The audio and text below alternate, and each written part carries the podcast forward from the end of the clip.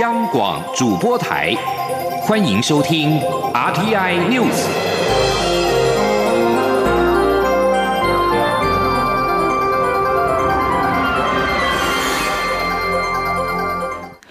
各位好，我是张旭华，欢迎收听这节央广主播台提供给您的 RTI News。世界贸易组织 WTO 总理事会正式任命奈及利亚籍的伊维拉为新任秘书长。外交部今天回应表示：“我诚挚恭贺伊维拉的当选，成为世贸组织史上首位女性秘书长。未来将与伊维拉密切合作，以强化多边贸易体系规范，并做出会员应有的贡献。”记者王兆坤报道。针对伊维拉当选世贸组织秘书长，外交部发言人欧江安表示。伊维拉曾长期任职世界银行，国际经贸经验丰富。竞选期间获得我国及多数会员支持。欧江安指出，伊维拉于竞选期间曾与我国国内及驻世贸代表团进行两次视讯会谈，双方就世贸组织未来运作及改革方向、公平维护会员权益及平衡大国影响力等议题充分交换意见。欧江安说：“会谈当中，我国重申，我们除了重视候选人的专业能力之外，我们更强调候选人的中立跟自主性。我们也表达了台湾将继续积极的参与多边贸易体系的运作。而空中一位了秘书长对于我方的立场，他表示支持，并且愿意提供我国以及其他会员国更公平而宽广的参与空间。”欧江安强调，我国一向支持自由贸易及以规则为基础的多边体系。未来将与伊维拉密切合作，以强化多边贸易体系规范，并做出会员应有的贡献。中央广播电台记者王兆坤台北采访报道。台湾连续四天加零止步，中央流行疫情指挥中心指挥官陈时中今天宣布，国内新增一例 COVID-19 境外移入病例。此外，对于英国又出现了新的变种病毒株，陈时中说，未来病毒变异会持续发生，因此指挥中心打算延长秋冬专案中一人一户居家检疫的规定，未来拟成常态化管制。记者刘品希报道。COVID-19 疫情持续肆虐世界各国，不断出现的变种病毒也考验人类防疫能力。如今，英国再发现新的变种病毒株，外界关切台湾是否提升边境管制措施。对此，疫情指挥中心指挥官陈时中十七号下午在记者会中表示，虽然近来世界整体疫情趋好，WHO 也说各国实施相关工卫措施都看到一些成效，但病毒变异的情况仍会持续发生，所以。指挥中心打算延长秋冬专案，针对边境紧缩政策，持续实施入境者一人一户居家检疫，否则必须入住防疫旅馆或是集中检疫所的规定，未来可能变为常态化管制。他说：“对目前来讲，我们是在考虑，就是说这个秋冬专案里面，我们本来就是说一人一户。”哈，一人一户哈，这是在这一段时间才做的。那目前我们也希望专家来讨论一下，我们希望把这个延长了。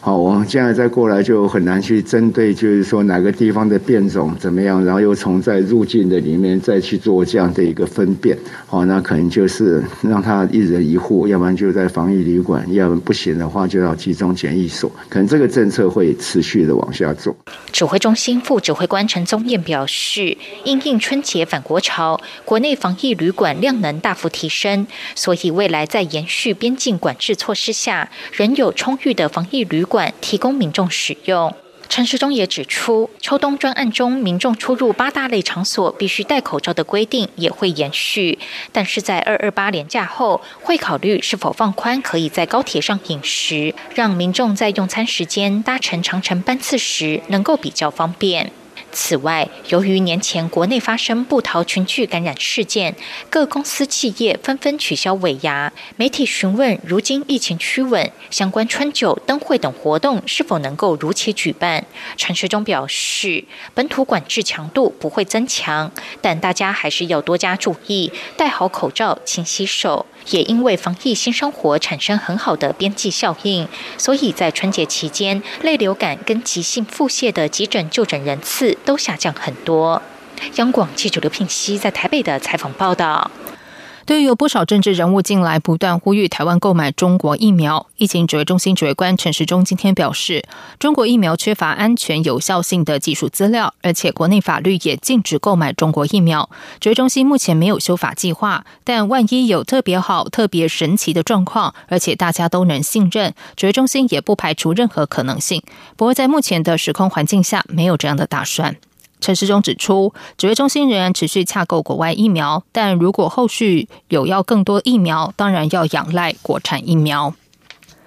立法院新会期即将开议，休闲列车也将正式启动。立法院长游锡坤今天表示，十八岁公民权是各政党间的共识，他期盼能够顺利通过。至于其余的休闲议题，他尊重各党意见。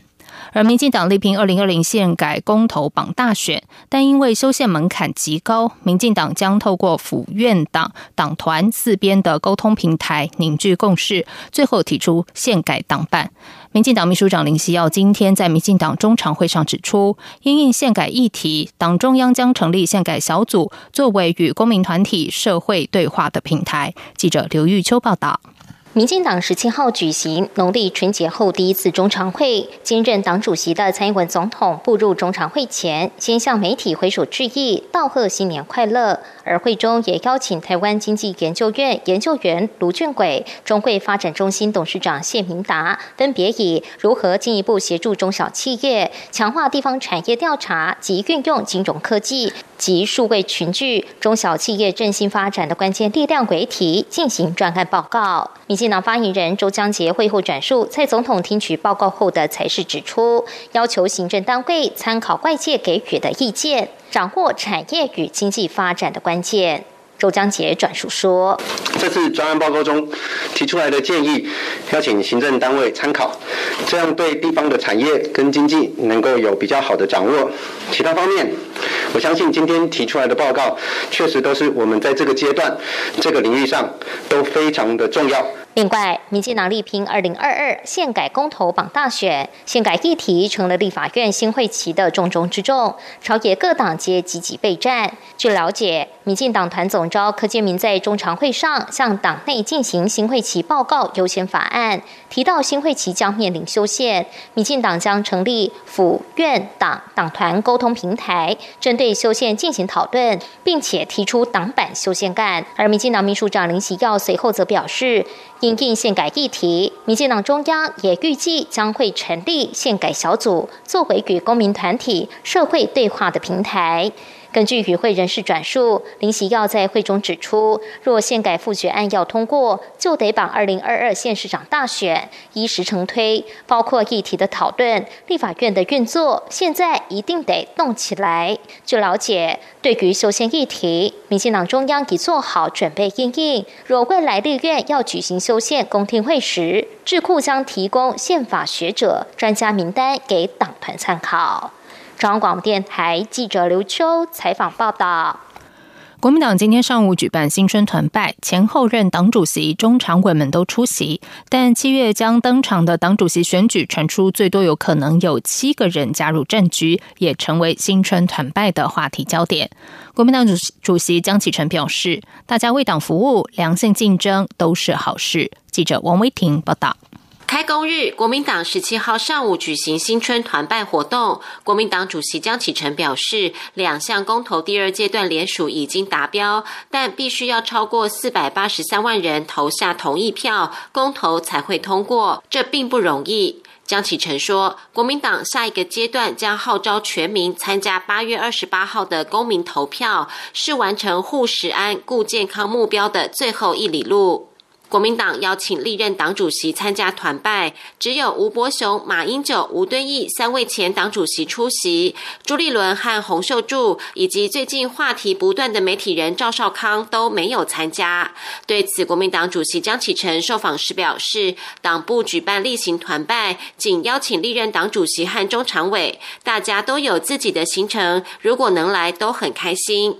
国民党七月将举行党主席选举，媒体点名包括江启臣、前高雄市长韩国瑜、赵少康、朱立伦等人在内，最多可能会有七人投入战局。对此，江启臣表示，大家良性竞争对国民党是好事。那基本上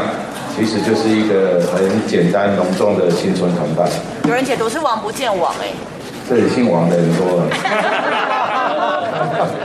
好像说包括您啊，还有那个赵少康、朱立伦、洪秀柱啊，然后连胜文的内有七个人要选主席，还有周锡伟、韩国瑜。哦，党内民主啊，那这个大家争取这个服务的机会啊，那公平竞争啊，良性竞争，其实对党是好事啊。二零二二地方选举各党如何布局引发讨论，媒体询问国民党是否可能与民众党合作。江启臣说，国民党态度开放，是不同议题或状况愿意与其他在野党在相同理念和主张上进行合作，一起为台湾人民努力。另外，国民党主席选举各方展开布局，韩国瑜的动向备受关注。媒体今天询问赵少康，若韩国瑜参选党主席，是否会退出党主席选举？赵少康表示，就他的了解，韩国瑜应该不会选党主席，否则韩国瑜不会鼓励他参选。赵少康说，曾要韩国瑜自己参选，但是韩国瑜说没有这个计划。中央广播电台记者王维婷采访报道。台北股市今天牛年开红盘，指数开高走高，中场收在一万六千三百六十二点二九点，大涨了五百五十九点八九点，涨幅百分之三点五四，创收盘历史新高。成交值新台币四千一百三十一点七七亿元。台股农历春节休市期间，由于疫情相关的议题传出了佳音，包括疫苗接种计划持续推动，新增染疫人数减少及封锁措施放宽，加上美国总统拜登渴望很快签署大规模振兴方案，激励国际股市表现强劲，也使台股红盘日展现补涨走势。另外，国发会今天发布二零二一年经济展望新闻稿，指出，随着疫苗广泛施打，下半年全球经济将迈向复苏之路。国内外机构预测，今年台湾经济成长率介于百分之三点二到四点三之间。国发会指出，政府将会加强推动国内产业升级，并积极引导民间的资金投入实体投资，渴望进一步拉抬今年我国经济成长超越百分之四。在外电消息方面，印度陆军十六号公布一些影片和照片，显示中国人民解放军部署在拉达克东部班公湖南北岸对峙地点的重型军用车辆等正往后撤退，并为第二阶段撤离对峙地点做准备。有印度专家认为，由于中国部队曾经有从对峙地点撤退之后又偷偷折返部署的记录，印度仍然必须审慎查核。综合印度斯坦时报等印度媒体今天的报道，印度陆军公布五段影片和相关照片，显示中国部队正从班公湖地区撤离。一名不愿意透露姓名的印度高阶军官说：“中印。”拉达克班公湖撤军计划进展顺利，而且步入正轨。双方撤离包括坦克和步兵战车在内的机械化部队，步兵也撤离，一切按照计划进行，没有任何障碍。就在中印达成协议，而且展开撤军之后，印度经济时报今天引述这三名没有具名但熟知内情的印度官员说，印度准备在未来几周审核和通过一些来自中国的新投资案。不过，一名印度官员说，会对一些来自中国的投资案开绿灯，但只会审核和通过那些对国家安全不敏感行业的投资案。路透社报道，一艘美国海军军舰今天在南海展开自由航行任务，行经中国声称拥有主权的南沙群岛附近海域。这也标志着华盛顿当局在这个有主权争议的海域挑战北京领土主张的一项最新行动。美国海军第七舰队表示，驱逐舰罗素号坚持在南沙群岛的航行权利和自由，这符合国际法。中国声称几乎拥有整个南海的主权，但未来马来西亚、菲律宾、台湾和越南对部分海域或岛屿也提出主权声称。中国极力在资源丰富的南海海域伸索主权，已经成为日益紧张的中美关系热点议题。在驱逐舰罗素号行经南沙群岛之前，有两支美国航空母舰打击群于本月稍早在南海展开联合军演，另有一艘军舰通过中国控制的西沙群岛附近海域。这里是中央广播电台台湾之音。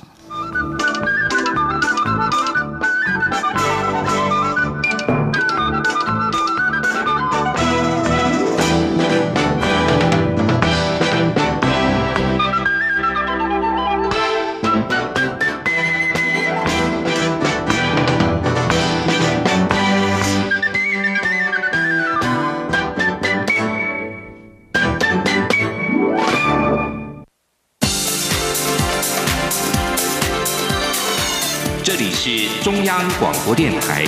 台湾之音，欢迎继续收听新闻。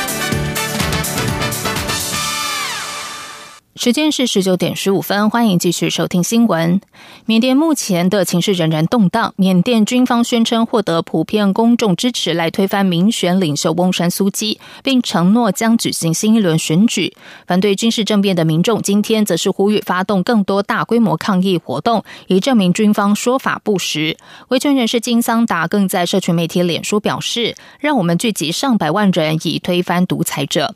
诺贝尔和平奖得主翁山苏基从二月一号军方发动政变之后，持续遭到拘押至今。此外，数以百计民众遭军方围捕，其中许多人在夜间突袭中被带走，包括全国民主联盟的多位高层领导。反政变人士对于缅甸军政府十六号在记者会上承诺将举行公平选举并移交政权一事存疑。而针对旅居缅甸的我国人的最新动态，我外交部今天下午表示，根据驻缅甸代表处统计，当地的台商和侨民大约有一千人，大多数居住在第一大城仰光，目前人身平安。据华航暂定二十一号飞航的救援班机，来自华航仰光分公司的资讯指出，预计搭乘的定位乘客目前大约五十人，住处会和华航保持密切联系，对有需要国人提供及时必要协助。记者王昭坤报道：缅甸情势动荡，外交部发言人欧江安表示，外交部与驻处正持续透过相关管道及驻缅各友好国家大使馆，密切掌握缅甸政治情势发展，并与在缅甸的台商及侨民保持联系。欧江安指出，驻处于一月二十九号即提醒旅缅的台商及侨胞注意政治情势发展，并请侨胞随时与驻处保持密切联系。二月一号之后，住处也多次更新震情新闻，并主动联系台商，协助可能面临的困难，包括洽请相关机关紧急设法解决货物出口程序方面的突发问题。关于华航救援班机，欧江安表示，住处网站二月十五号公告提醒侨胞，华航暂排定二十一号台北仰光救援班机，若有规划返台者。请尽早与华航联系确认是否如期起飞，同时也提醒国人，在缅甸境内如遇急难需要协助，可与住处联系。他说：“如果国人在缅甸遇到紧急的事件的话，可以拨打驻缅甸代表处的紧急联络电话，或者是外交部的紧急联络中心，以获得必要的协助。”由于疫情影响，缅甸政府自二零二零年四月就暂停所有国际商业航班。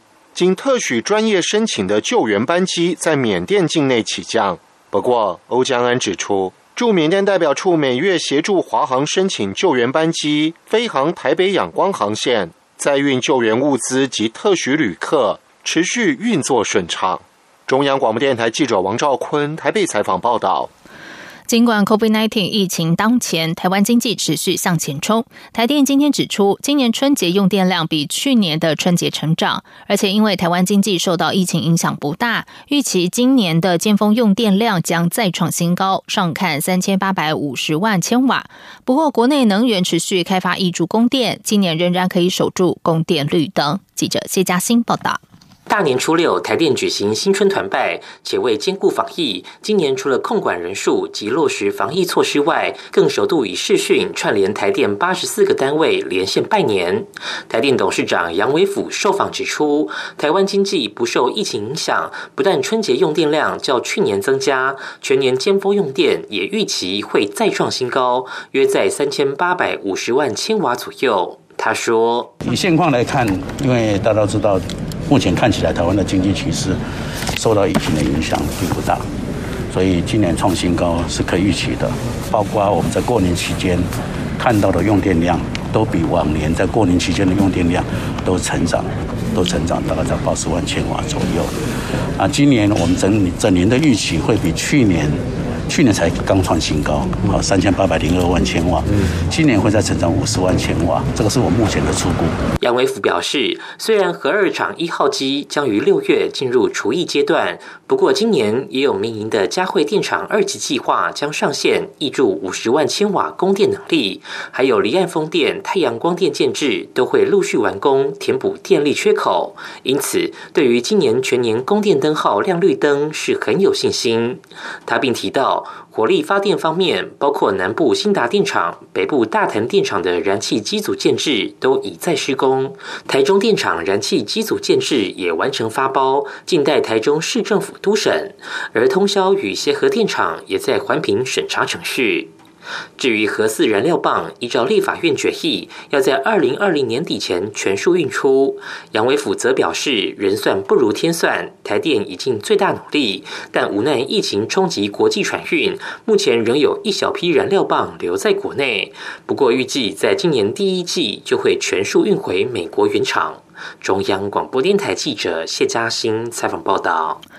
灾害中央灾害应变中心今天召开第八次工作汇报，考量未来降雨仍然可能偏少，会中决议从二十五号起，新竹、苗栗、台中的工业用水户节水目标由百分之七提升到百分之十一，而嘉义、台南水情灯号则要改亮橙灯，进入一节限水。工业用水户必须节水百分之七，非工业用水户则要节水百分之十。至于彰化、云林、南投、高雄，则是亮黄灯，实施夜间减压。供水，连江地区也转亮代表水情稍紧的绿灯。记者郑祥云、谢嘉欣采访报道。尽管农历春节各地都有零星降雨，带来二十到四十毫米不等的雨量，但仍无法解除旱象。旱灾中央灾害应变中心指挥官、经济部长王美花十七号召开工作汇报，并考量气象局气象专家评估，三四月降雨可能偏少，五六月可能偏少到正常，决议二十五号起调整水情灯号，扩大节水。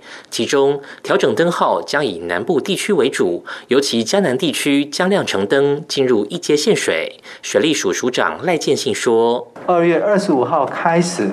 调整桃嘉义及台南的水型灯号，由原来的减量供，由原来的夜间减压供水的黄灯调整为减量供水的橙灯，而彰化、云林、南投、高雄调整为减压供水黄灯，连江地区为水情提醒的绿灯，那其余的地区。”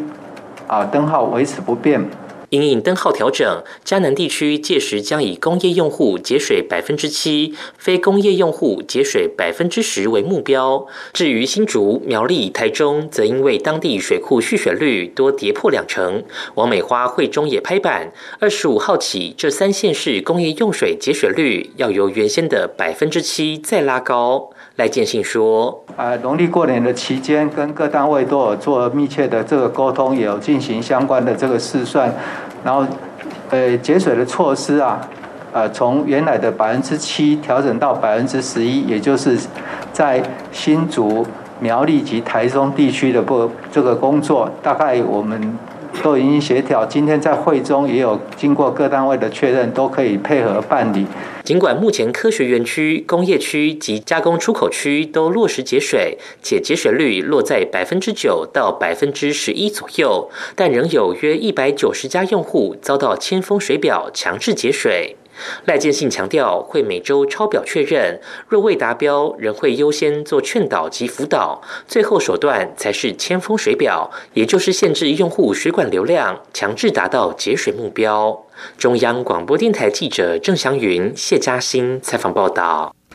为福部立桃园医院爆发院内感染，医疗团队当初框列接触者时遭遇困难。中央流行疫情指挥中心今天宣布，将严议在医院内推广使用社交距离 App。一旦有人确诊，曾经有过接触的民众手机就会跳出示警，有助理清和追踪。记者刘品希报道。卫福部布利桃园医院一月初时爆发 COVID-19 院内群聚感染事件，疫情指挥中心指挥官陈世忠十七号公布，相关人员的 PCR 抗体检验、环境裁剪全都是阴性，医院也将恢复营运。指挥中心医疗应变组副组长罗义军指出，布桃群聚案发生之初，在框列接触者跟足迹时遇到难以追踪的情况，所以在检讨这次事件时，提出社交距离 App 示范计划。这是去年就已经开发出的 App，民众必须自主下载。下载后，只要在这个网络里有人确诊，手机就会跳出示警，民众便可得知自己的接触史，并据以通报。他说：“在这个网络里头的用户，如果说他当中有人后续被确诊的话，同也同意分享相关的资料的话，那这个网络里头的用户呢，就可以呃透过这个平台呢来知道说曾经跟确诊者有无接触哈。那这个接触的定义是可以做修正，目前也是用一点五公尺、十五分钟这些来做定义。那我们后续会再检讨这样的接触定义是不是需要再调整。那如果说有确定这个符合接触定义的话，那他的手机的画面会出现一个告警，那这个告警会通知他可能是确诊个案的接触者，这样他就有这个依据可以来跟我们卫生单位或医院来进行一个通报。罗义军表示，相关资料只会储存在手机用户端，不会有中央或是厂商资料库搜集资料，所以只要民众删除 App，相关资料就会消失。主要是尊重用户的自主性跟隐私性。目前会先以奖励的方式鼓励医院使用，并未强制院内员工安装。不过，罗一军也强调，后续如果有防疫需求，比如出现院内感染的情况，为了减少不明确的传播途径，届时可能就会要求特定范围的对象必须全面安装 App，以便易调跟后续管理。央广记者刘聘熙在台北的采访报道。苗栗县摄影师曾进发的作品《生命之树》刚拿下了二零二零 TIFA 东京国际摄影赛金牌，紧接着又夺下今年首创的评审团 Top Five 大奖，新年开春就迎来双喜临门。二零二零 T 法东京国际摄影大赛得奖名单是于二月初揭晓，曾进发获得二金一银五铜的佳绩，其中拍摄于中国大陆福建省霞浦海岸，以抽象图腾展现沿海生命力的作品《生命之树》，一举拿下广告旅游类金牌。而今年的摄影赛除了正式奖项之外，还首次邀请评审团选出最佳 Top Five 相片，并且颁发评审团大奖，鼓励摄影师。曾进发的生命之树组图也再获评审青睐，夺下评审团 Top Five 的大奖。接下来就进行今天的前进新南向。前进新南向。